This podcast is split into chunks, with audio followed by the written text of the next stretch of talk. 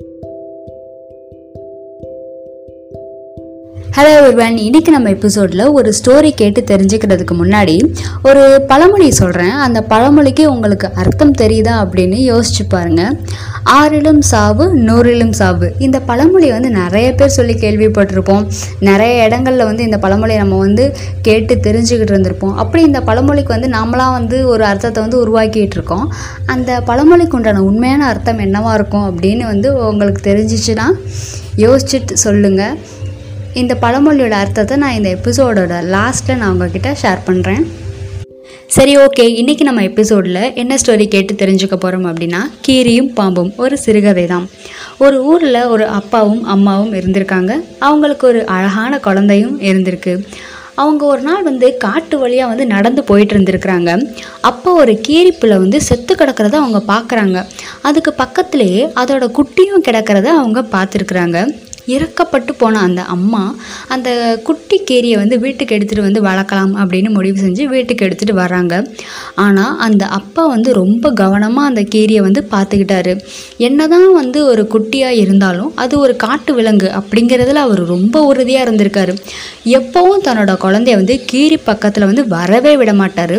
ஒரு நாள் அவர் வந்து வெளியே போயிட்டு வீட்டுக்கு வந்து பார்க்குறாரு அவருக்கு ஒரே அதிர்ச்சியாக இருக்குது என்னென்னா வீட்டு வாசலில் எல்லாமே வந்து ஒரு ஒரே ரத்தமாக இருந்திருக்கு. அப்போ தான் வந்து வீட்டுக்குள்ளேருந்து ரத்தம் ரத்த வழியிற வாயோட வந்து கீரியும் வந்து வெளியில் வந்திருக்கு.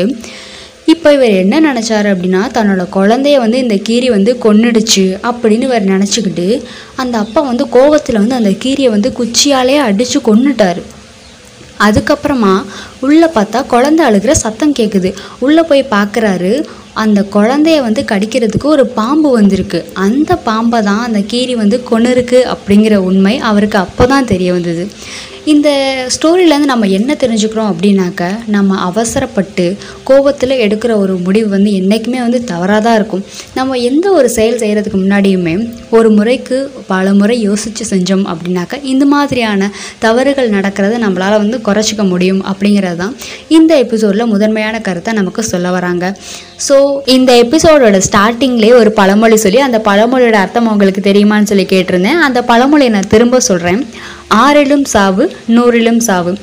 இந்த பழமொழி வந்து நம்ம யாருக்கிட்ட போய் கேட்டாலும் இதோட அர்த்தம் அப்படின்னு என்ன சொல்லுவாங்க அப்படின்னா ஆறு வயசுலேயும் சாவு வரலாம் நூறு வயசுலேயும் சாவு வரலாம். இதுதான் இந்த பழமொழியோட அர்த்தம் அப்படின்னு சொல்லுவாங்க. ஆனால் அது கிடையாது.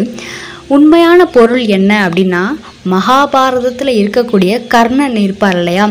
அவர் வந்து பஞ்ச பாண்டவர்களோட அந்த அஞ்சு பேர் இருப்பாங்கள பஞ்ச பாண்டவர்கள் அந்த அஞ்சு பேர் கூட இருந்தாலும் சரி இல்லை கௌரவர்கள் நூறு பேர் இருப்பாங்கள்ல அவங்க பக்கம் நின்னாலும் சரி போர் நடக்குது அப்படின்னாக்கா நான் யார் கூட நின்னாலும் இறந்து போயிடுவேன் அதாவது பஞ்ச பாண்டவர்கள் அந்த அஞ்சு பேர் இருந்தாங்களே அவங்க கூட நின்னாலும் சரி இல்லை இந்த கௌரவர்கள் நூறு பேர்னு அவங்க கூட இருந்தாலும் சரி போர்னு வந்துட்டால் நான் எந்த இடத்துக்கு போனாலும் வந்து எனக்கு வந்து இறப்புங்கிறது வந்து தான் ஆகும். அதனால வந்து துரியோதனன் மேலே உள்ள நட்புனால் மட்டும்தான் நான் வந்து கௌரவர்கள் கூடவே இருக்கேன் அப்படின்னு சொல்லி அப்போ தான் அவர் சொல்லியிருக்காரு.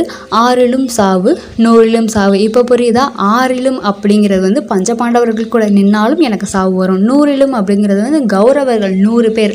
அவங்க கூட நின்னாலும் எனக்கு போர்னு வந்துட்டால் இறப்பு வரதான் செய்யும். ஆனால் எனக்கு துரியோதன் மேலே வந்து ஒரு அளவு கடந்த நட்பு இருக்குது அதனால தான் நான் கௌரவர்கள் கூட இருக்கேன் அப்படின்னு அப்போ தான் இவர் இந்த பழமொழி சொல்லியிருக்காரு. ஸோ இன்றைக்கி நம்ம எபிசோடில் ஒரு பழமொழியை வந்து சொல்லி அதுக்கு உண்மையான அர்த்தத்தையும் உங்ககிட்ட நான் சொல்லியிருக்கேங்கிறதுல நான் ரொம்ப சந்தோஷப்படுறேன். இந்த எபிசோடில் நான் இந்த ஸ்டோரியோட முடிக்கிறேன். நெக்ஸ்ட் எபிசோடில் நான் இதை விட ஒரு இன்ட்ரெஸ்டிங்கான ஸ்டோரியோட உங்ககிட்ட கண்டினியூ பண்ணுறேன் அன்டில் தென் பாய்